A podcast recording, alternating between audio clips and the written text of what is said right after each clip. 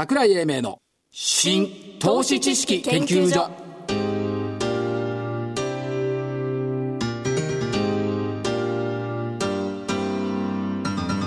この番組は NPO 法人日本 IFA 協会の協力でお送りします。ごきげんよう。新投資知識研究所所長の桜井英明です。そしてコメンテーター日本 IFA 協会副理事長正木明夫さんです。日本 IFA 協会の正木です。よろしくお願いします。夏は苦しくないですか体。大丈夫ですよ私。絶好調ですよ。ね。絶好調。どうやったら古希になってもそんなに感じられるのかって。いやまあだけどね普段の節制の賜物ですよそうかな節制してるとは思えないんだけど、あれだけガブガブお酒飲んでよくそれだけ頑丈だなって感服しますよやっぱり。いにしえの証券マンには。いや両親に感謝しております。そうだよね、はい。さて大引けの日経平均株価27円安、はい。2万2586円。トピックスは3日続伸、プラスの13うん、お大きく上がってましたトピックスはね。ここ今日はちょっと桜井先生にお聞きしたいんですよ。どこに先生がいるんですか？先生って言われる東証一部の売買代金は2兆3957億円、はい。値上がり銘柄数そう1733です。値下がり309はい。しかも新発10年もの国債の利回りも一時0.100%昨年7月以来の1年ぶりの高水準、整いましたかね？高水準って言って値段が下がったってこと以来の高水準、そうですね。利回りがね。そうですだから整いましたか、整いましたか？って感じがするんですけどいや長年ね20年近く言い続けてきたことがっていうかまあ別に日銀がどうのこうのって話じゃないんですけども、もう一回でもトピックス型を増やしていく。はい。ただ6兆円買ってるうちの1兆5000億が日経平均型？はいはいはいで4兆円ぐらいが225型うんうん。っていうふうに言われてるんですけどもさらにもう日経金型じゃなくてトピックス型に行きましょうよっていうことを、日本経済新聞の観測記事だぜ。観測記事でしょ？日銀は言ってないんだ金融政策決定会合来週なんだから、観測記事でここまで反応する。でしょ？だねこれはね面白かったですね今日はね。やっぱり13倍台まで NT 倍率が上がったこのなんつうの風船が張り切れたところでプッチンって張り差す感じ、ということで、えーまあやっぱトピックスじゃんって。だからニューヨークダウじゃなくて S&P500 だよねっていうのが出てきたって感じ。これ分かりますよね、SP500 で見た方がいいよっていう話。そうだからすごい分かりやすいいい方向性が出てきたなと、ただまあどどうなの？な夏枯れっていうのもあるし、決算期待の工作っていうのもあるしまあ何とも言えないですけど、まあ、これを何もないところの材料で日銀の ETF 購入の姿勢の変化っていうのを材料にした今日はまあちょっと面白い日だったな。だから解説してるとわけわかんなくなると思う。んですよそうなんですよ。日経平均高くてトピックスが高あ安くてトピックスが高いっていうね、だから簡単に言えばあれですよ。月が3つれば欠ける。夜の次は朝しか来ない。そりゃ分かりますけどね。だからに日銀がトピックス重視だから225変調は是正するっていう、この歪みを是正するっていうことなんだから、だからやっぱりみみ満ちた月は欠けるんですよ。誰かが数え数え始めないですかね？何を？え数え始めたら変わるっていうじゃないですか。何を数え始める？えだからどっちが勝ってどっちが負け取ったかっていうのは何勝何敗とかっていうのはよく言うじゃないですか。そんなの過去20年誰もそんな勝率か数えてないから多分ヒストリカルはないんじゃないかなという感じがするんです。よ。考えておくべきは、えっ、と、歴史的に高まった NT 倍率の是正を考えるには格好のタイミングだった。で、もう一つは、スケジュールが先なのか、イベントのついつま合わせが先なのか、どっちが先かっていうのがまだよく見えない。うまい具合に今日ね、7月26日株安の日なんだよね。あ今日？そう。だ日経平均株安でしょ？はい。トピックス上がってるけど。で、勝手雲が白く明日ねじれるの。おお明日？だから逆周期待という意味ではまあ駆け引きの一日だった。というふうに考えるべき。で月替わりもするし。うん一応月替わりもしてきますね。ですよね。ということですから、まあ、どうなんでしょうね。まあ、今週は最後の終わり安株みたいな銀行セクターもちょろっと動いたりもしてきているんで、でも3日殿下っていう声もあるし、まあ、7月高では終わってくれるでしょ、っていう感じですから、まあ、いい木曜日なんじゃないですか？いやいい木曜日だったとは思うんですが、はい。ここでもってセクターとかって変わりますかね？ちょっとずつね、ちょっとずつ。て鉄鋼とかがあの上昇の方に入ってきてるでしょ、で、銀行なんかも入ってきてるやっぱり年後半に向けてセクターは変わってくるんじゃないでしょうかというふうに思っているんですが、いかがでしょういや、あの、その辺のところは期待感が高いんですけど、個人的には。いや、期待感高いけど、だけどね、あの、銀行セクターがね、相場をリードするってことはありえないですよ。ですよね、まだね。ただ、鉄鋼とか素材とか、だから中国関連って言って、こう、前半売られてきた銘柄群、はい。挙句の果てにトランプさんってさ、なんか言ってなかった？言ってましたよ。ねえ全部ゼロ。関税なんか自で自動車を除く関税なんかなくしちまおうぜって言ったじゃない。言ってました。自動車を除く工業製品に対し関税はゼロにする。非関税障壁もゼロにする。補助金もゼロにする。でも、農家には補助金出すぜっていう。もう完全に選挙対策ですよね。それですねから、あの、トランプさんのコメントで見えたのは、つまり今回の関税というか貿易摩擦のターゲットは、自動車なんだよね、やっぱりって話でしょ、でしょ。これが垣間見えた。つまり、アメリカの赤字が大きい国々っていうのは、まあ、ドイツとか、まあ、中国は別ですけども、中国、ドイツと来てメキシコでしょ、要は自動車をなんとかしたいよねっていうことが、垣間見えたじゃなくて、本当にそうなったねいう。いや、垣間見えたんじゃなくて、最初のご本丸に帰った。ちゃんと本当に言い始めたねっていうのが出てきたっていうところでしょうね。というふうに思いますね。はいはい。勝負する？勝負しようか？いや、勝負しよう早いね、今日は。これね、今週はね、めちゃくちゃ残念なのよ。おうえ？アリさんからいくよ。アリさんアリさんはね、これはね、あの、敵に死を送りたい。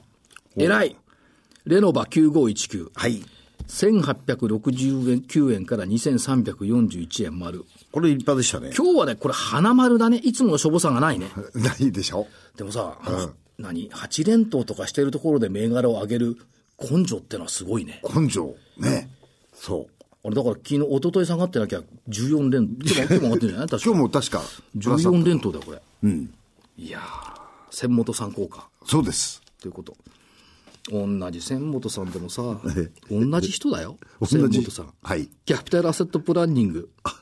同じ千本さんなのに、レノバ高くてキャピタルアセットはなんだ？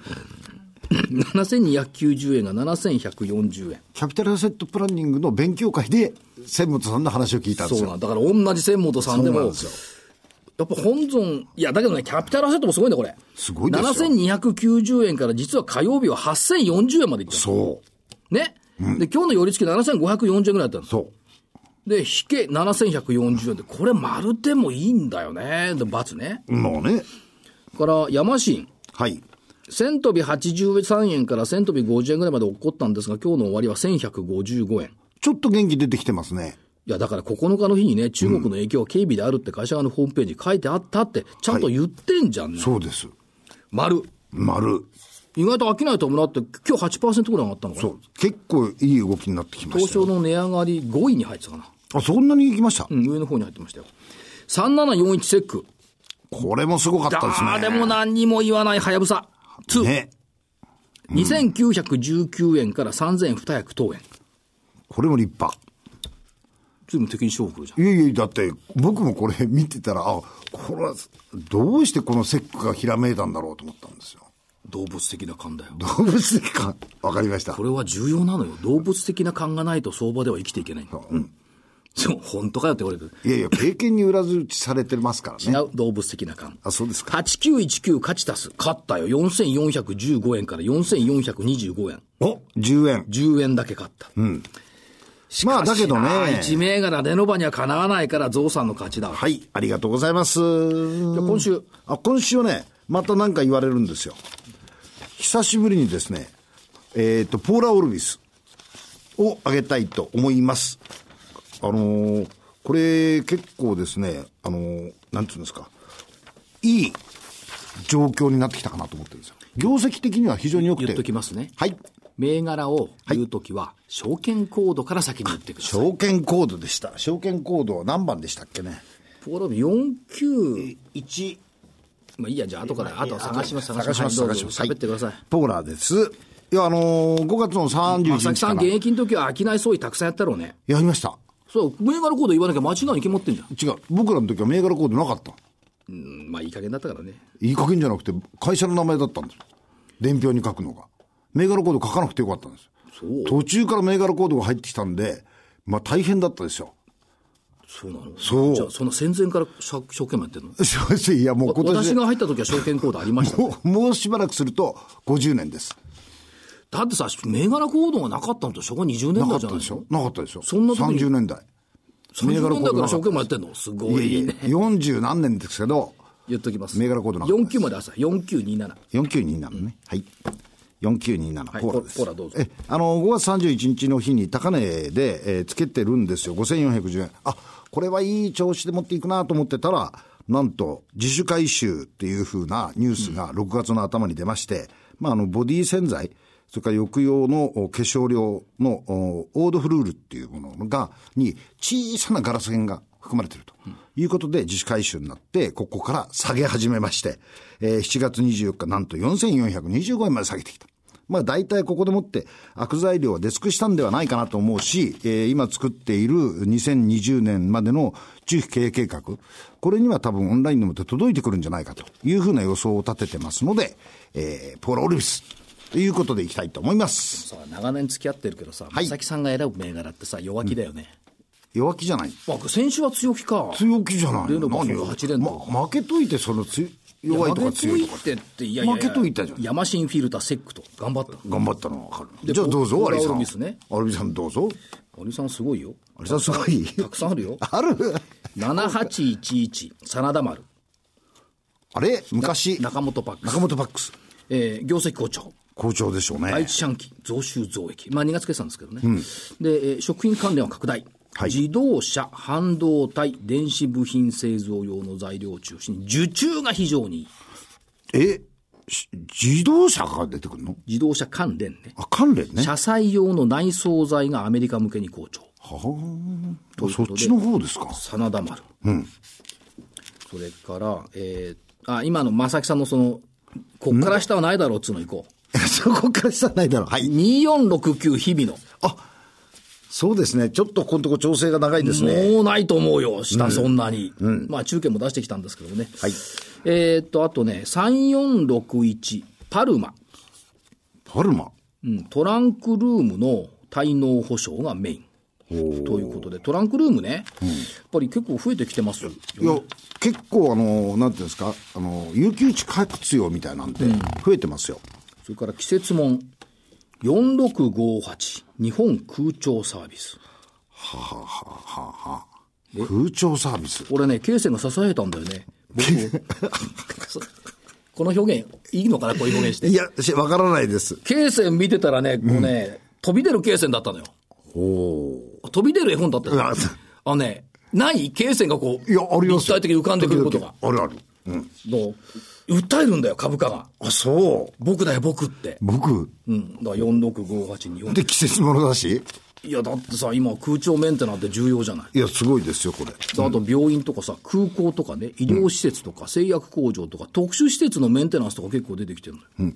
あとさ、あの、エレベーターが上がってんじゃん。ジャパンエレベーターシステムがさ。ですね JES。はい。だから、6544ね、エレベーター上がってんだったら空調だって上がるでしょ。え？関連ありますか？ビールじゃん。ビルはビルですけど、空調とエレベーターって直接関係ないでしょ？やっぱ建物のインフラだよ。ああ、そういう意味でね。独立系のエレベあのジャパンエレベーターサービス6544もこれ上げるね。結構広げてるなあとね、なんぼやって知ってる？なんぼや？なんぼや知らない。9270SOU。ブランド品のリユース2位。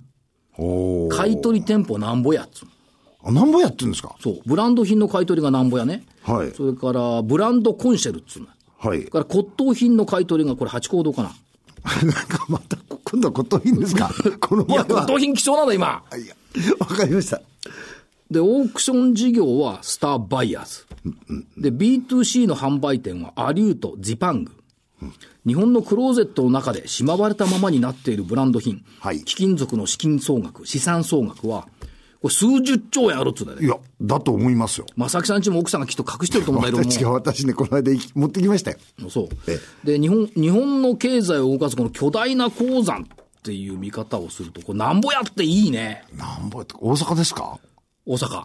やっぱり。この頃ね、上場企業の社長とかインタビューしてるってね、昨日上場してきた会社の社長って、僕の夢はサッカーのプロ選手だった。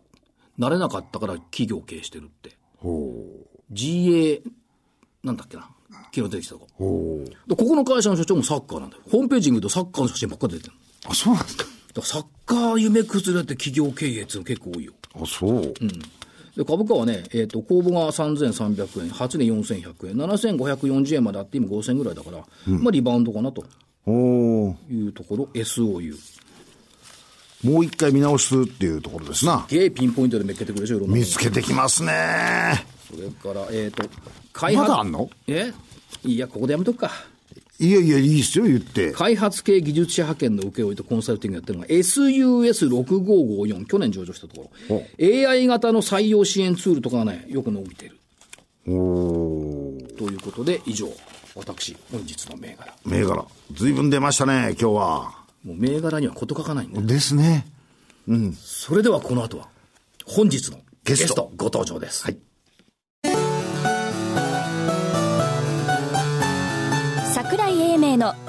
新投資知識研究所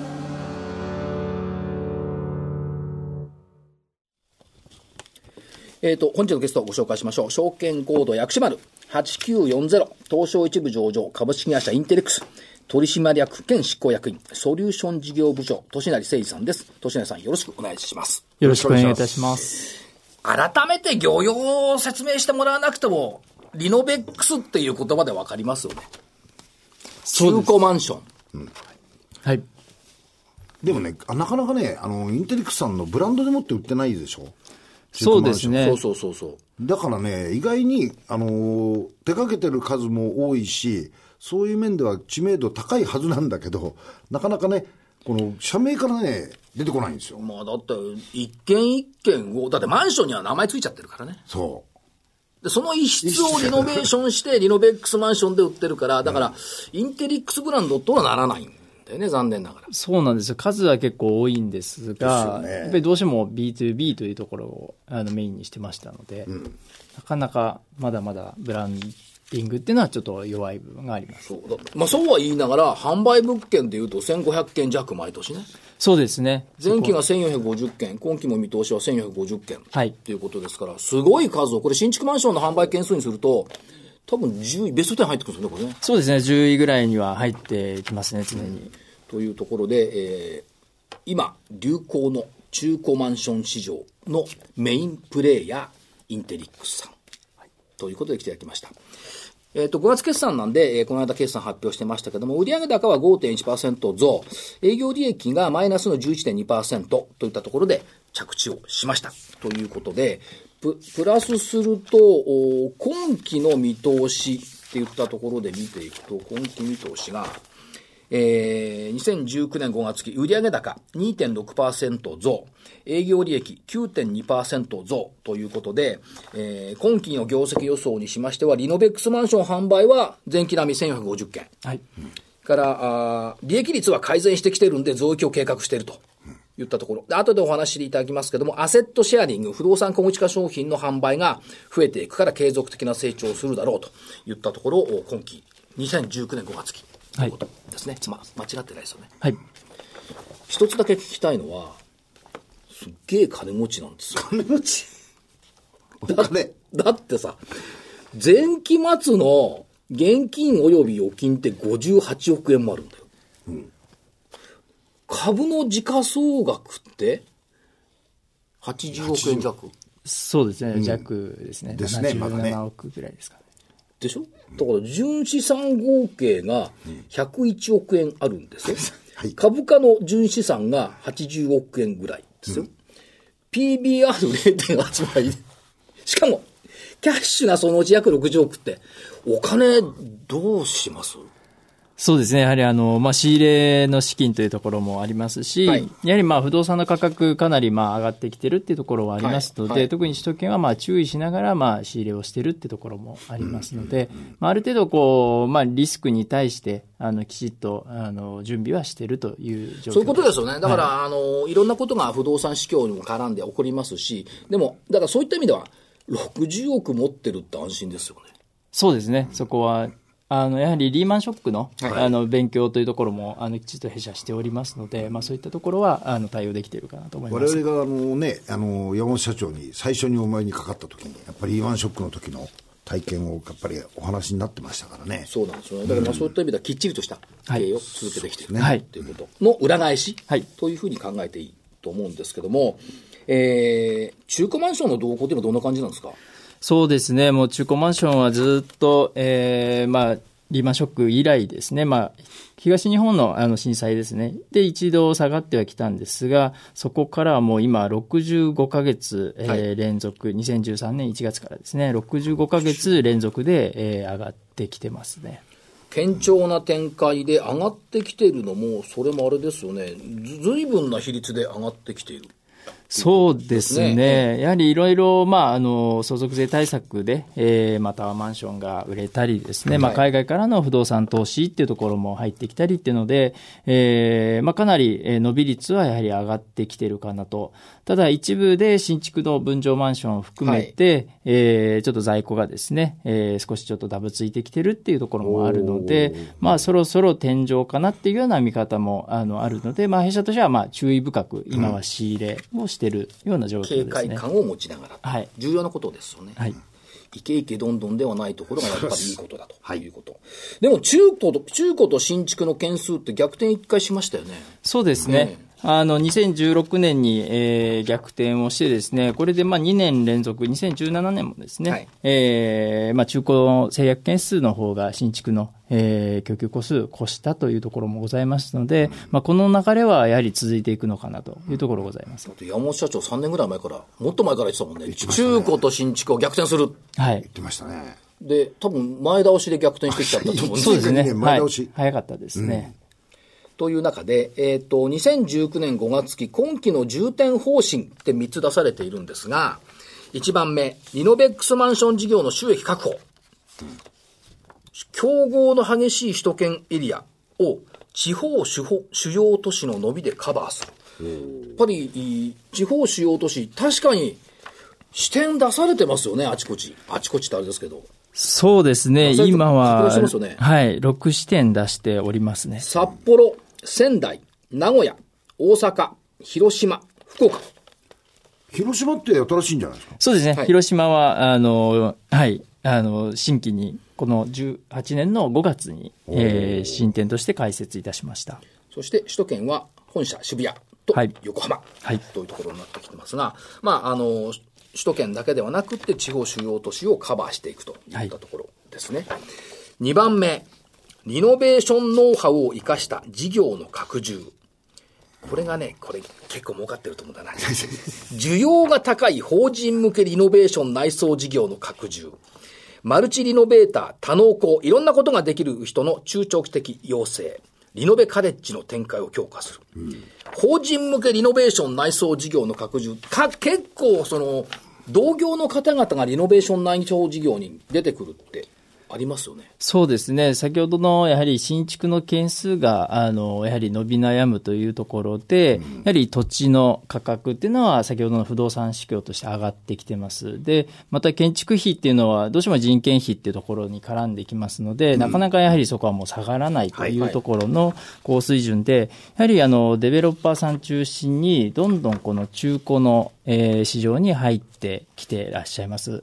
ただやはり、あの、一棟現場、まあ、新築のデベロッパーさんが作るような、えー一棟の建物とは違って、一部屋単位の、えーリノベーション物件っていうのは意外に手間がかかるので、そこの技術的なノウハウを持っている会社というのはやはり少ないです。で、そこをきちっと工期をですね、合わせて、えーまあ、納品できる会社っていうのは少ないので、そこからのやはり受注がかなり増えているというところですね。ここがね、この1号がポイントなんですよ。業界でリノベーション品質が評価され、つまり、なかなか、いきなりみんなリノベーションやろうっつったって、自前ではできない職人さんだって集まらないっていうことですよね。そうですね。やはりリノベーションというのは、その開けてみないとわからないというところがありますので、企画されたものではなくて、やはり生活を、まあその、そのまままあ10年、20年続けられてますので、やはり一度開けてみてからの対応力っていうのが試される部分があるので、はいなかなかそこを、あの、きちっとですね、まあ量を含めてできる会社っていうのはやはり少ないので、弊社が選ばれてるっていうところです。インテリックスさんって保証つけてますよね。そうです10ね。年保証はい。あの、ねそこはもう業界初で付けさせていただいておりまして、はい。やはり見えなかった、その、リフォーム部分、やはり、あの、どこをやったかわからないっていうところが、えーお客様にとってですね、えーやはり不安材料というところがあったので、そこはいち早く弊社としては、えーどこをやったか、えー竣工前、竣工後というところでお出しさせていただいております。だから施工依頼が増加してきている。はい。あとね、感じるんですけど、まあもちろんリピートの受注もあると思うんですけど、買い取り再販業者、マンションの、はい。増えてきてるなっていうイメージなんですよ。特に上場企業なんかも増えてきてるんです。そうですねここのあたりもやっぱり受注等々出てきてるとそうですね。やはり、あの、大手の、あの、デベロッパーさん以外もですね、他の業態から、やはりこういったイノベーション事業っていうのは増えております。つまり、中古マンション、中古物件の活用っていうのは国策でもありますし、そこに参入してきているという会社さんは、結構ね、取材しててもたくさんいるんですよ。だから、まあそ、そこのまあ、皆さん、あの、目標にしてますよ。ありがとうございます。インテリックさんが一番大手。ですよね。っていうふうに言ってますけどね。そして、えー、年成取締役の担当所管業務。アセットシェアリング事業。はい。これは、あの、インテリックスブランドでやってるんでしょ？えーこちらはアセットシェアリングというところで、あの、まあ、命名いたしまして、それを、えーまあ、ブランドとしてはやっております。なるほどはい。不動産特定共同事業法任意組合型の活用でアセットシェアリングシリーズを販売されてきたと。特徴、私の方から言いますと、少額で不動産投資ができる。はい。安定収益と一括運営管理ができる。相続贈与等の対策にも利用可能。っていう、いうことなしですよね。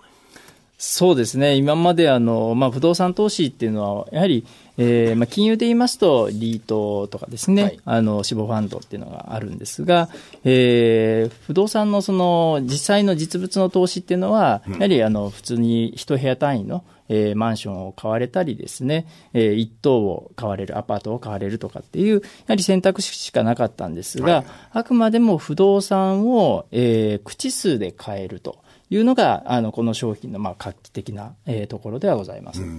そしてそのアセットシェアリングの販売実績、シリーズ第3弾までは完売。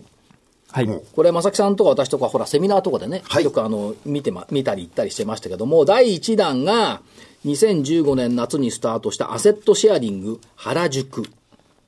これはもうあれですか、あの、途中転売とかのケースも出てきてるように聞いてるんですが。そうですね。あの、後ほどまた出てくるかと思うんですが、えーまあ、この原宿を買われた方が、えー京都の、えーまあ、弊社がやっておる、あの、町屋のはい案件にですね、やはりちょっとポートフォリオの分散ということで、えーまあ、持ち分のですね、まあ、20口のうちはまあ10口ちょっと譲渡したいということもございましたので、まあ、その譲渡もですね、まあ、すぐに、えー次の方見つかってというところで、えーまあ、問題なくなされております。確か、順番待ちだって言ってましたよね。買いたい人が。そうですね。やはり出たら教えてほしいという方は、あの、はい待っていただいております。それからアセットシェアリング横浜元町、はい2017年の3月スタート。これ感動しましたね。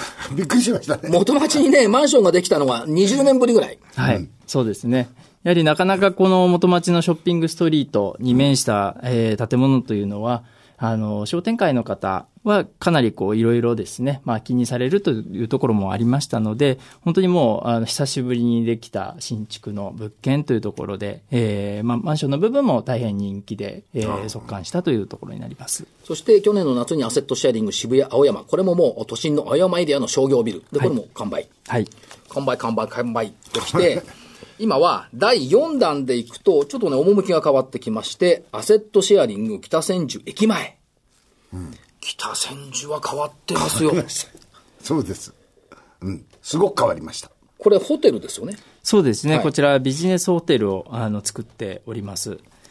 で、北千住、あの、すごく、まあ、ターミナル駅としてですね、えーまあ、一気にまあ開発が進んできたというところがございまして、はいただ一方で、そのビジネスホテル自体がですね、えーまあ、ここ以外に一つしかなかったというところがあって、やはりその、まあ、区としてもですね、かなりそのホテルというところは、あの、積極的に、あの、応援していただいたというところもございます。北千住が変わったって、私が通勤してた頃は、非常にまだなんていうんですか、おじさんたちの街だったんおですよ。じさんって錆びれてたよ。錆びれてたって、いやいやいやいや。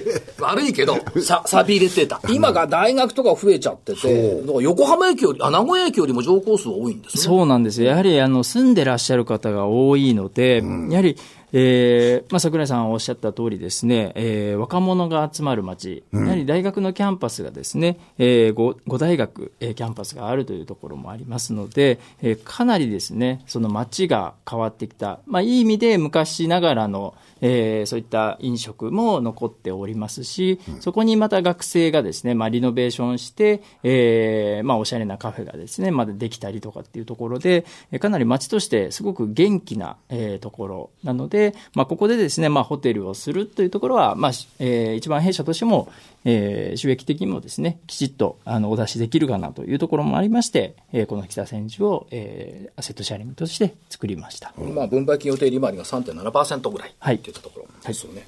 ヤングアイランドですよ、今。そうみたいですね。北千住は。ですね昔のおじさんアイランドとか、錆びれたアイランドがね、ヤングアイランドになっちゃった。そして、いにしえの京都。アセットシェアリング新プロジェクト。これは町屋ですよね。京町屋。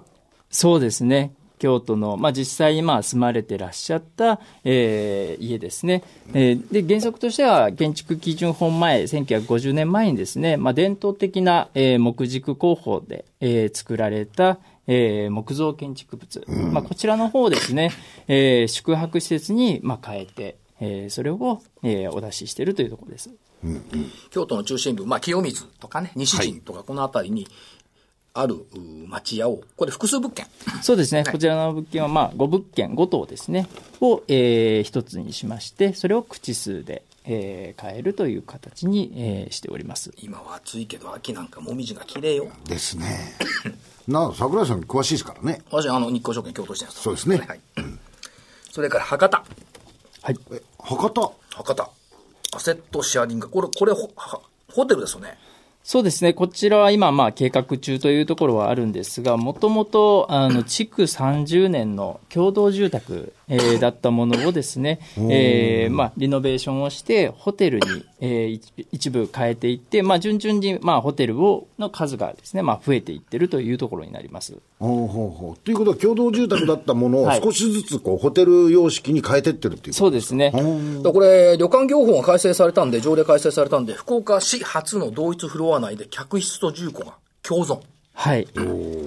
これはですね、あの、まあ、日本の中でも、まあ、大変珍しい案件でございまして、やはり福岡市の方も、まあ、民泊の方はですね、あの、まあ、進めたい。一方で、きちっと管理をしてもらいたいっていうところがありまして、で、旅館業法の中でですね、えーまあ、一つの建物に、今までは、えーホテルの方と、えー住まわれる、てる賃貸の方が、えー同じフロアになってはいけないってところがもともとあったんですが、それを条例緩和して、えー隣同士であってもきちっと管理者がいればいいですよっていうふうに条例を変えましたので、まあ、こういった物件ができたと。で、ここのまあ面白いところはですね、やはり1階に大きなラウンジがありますので、そこでまあ住まわれてらっしゃる方と、えー実際に海外からいらっしゃる方がコミュニティをこう作られるというところが大変こう面白い、えーまあ、自然にですねそういった、えー取り組みが、えーなされているというのは、まあ、これまでなかったようなタイプのホテルでございます。一階が文化交流そう、アジア圏からのグループ旅行者の需要も取り込む。ですよね。稼働率は高稼働率ってほぼ満高稼働率、高稼働率ってもう運営してるんですよね。もう運営を、えー昨年の10月から行っておりまして、もう大体85%ぐらいで常に常時稼働をしている状態でございます。今年ね、後半戦は私、明日もそうなんだけど、福岡多いんですよ。はい、はい。今度ここに泊まろうと思って。モンタン博多。もっと博多。近いんでしょ？近いです。博多駅、東比叡の近くかな。そうですね、博多駅からも8空港にも近いんだからはいね。ここ泊まろうと思って。便利ですね。取るとこなか取れないんじゃないかな福岡。大変なんだよ、今。大変でしょ？それから、えっ、と、リースバック事業。はいこれも山本社長がずっと言われていました。売却しても住み続けられる新たな選択肢。去年からスタートしますね。はい。こちらの方も、あの、着実に伸びておりまして、こちらはですね、やはり、まあ、ニーズとしまして、えーまあ、資産としては、まあ、不動産というところは、まあ、大きな割合で個人の方お持ちではあるんですが、やはりその、売ってしまってもですね、住み続けられるというニーズというのは、これからまた高くなりますし、今でも顕在化しているというところありますので、それであればですね、まあ、弊社の方が一度買い受けて、そして、まあ、賃貸の方に切り替えていただいて、また生活の方のリズムですね、また多分、そこがですね、えー、老後の資金、えー、そういったものであったり、えー、例えば、まあ、老人ホーム、介護施設の方に一時的にこう入られるための一時金であったりですね、うん、そういった柔軟にまずその資金を用意できるというところがありますので、えー、こちらの方は、えー、今テレビ CM もやってますが、えー、かなり反響の方を、えー、いただいておる状況でございます。これはね、インテリックスのリースバックっていう CM ね、売却後も住み続けられます。はい、塩梅。塩梅ね。安住売却。はい。ということ。ですね。えっ、ー、と、北千住とか京都を含めて、えー、夏場に結構インテリックスさんセミナーをはい、行われるんです、私は8月4日と5日。はい。えー、インテリックスさん本社と北千住。北千住行かれるんですか？行くの。12日も今決めた。行くことした。12日北千住。これ確か深商会計士もね、お見えになるはず。そうですね。4日も5日も深城先生一緒なんですか ?5 日は一緒。はい。これ面白いよ。会計士とね、評論家のね、漫才になっちゃった。漫才になっちゃった。これね、なかなか、あの、柔らかく税務の話が聞けて面白いんで、えー、インテレックスのホームページからお申し込みいただければというふうに思います。ということで、本日のゲスト、証券コード8940、東証一部上場、株式会社インテレックス取締役兼執行役員、ソリューション事業部長、年成誠さんでした。ありがとうございました。どうもありがとうございました。資産運用の目標設定は人それぞれにより異なります。個々の目標達成のために独立、中立な立場から専門性を生かしたアドバイスをするのが金融商品仲介業 IFA です。NPO 法人日本 IFA 協会は企業 IR 情報を資産運用に有効活用していただくため、協賛企業のご支援のもと、この番組を提供、そして協力しております。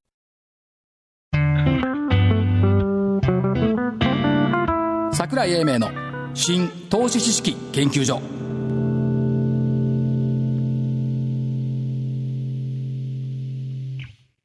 この番組は NPO 法人日本 IFA 協会の協力でお送りしました。なお、この番組は投資その他の行動を勧誘するものではありません。投資にかかる最終決定はご自身の判断で行っていただきますようお願いいたします。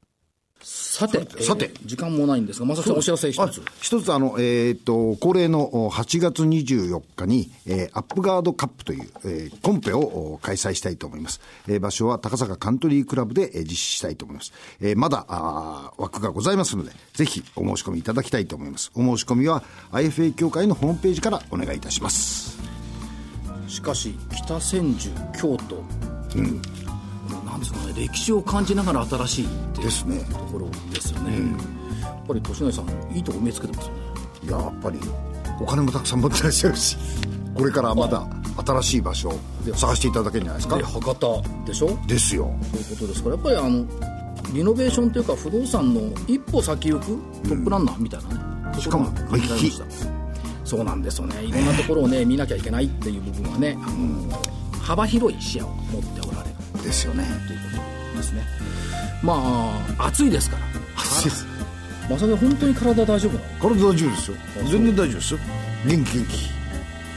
でも今日は涼しいね。今日は涼しい。32度ぐらいで涼しいと感じるこの感覚は一体何でしょうか？38度から比べるからですよ。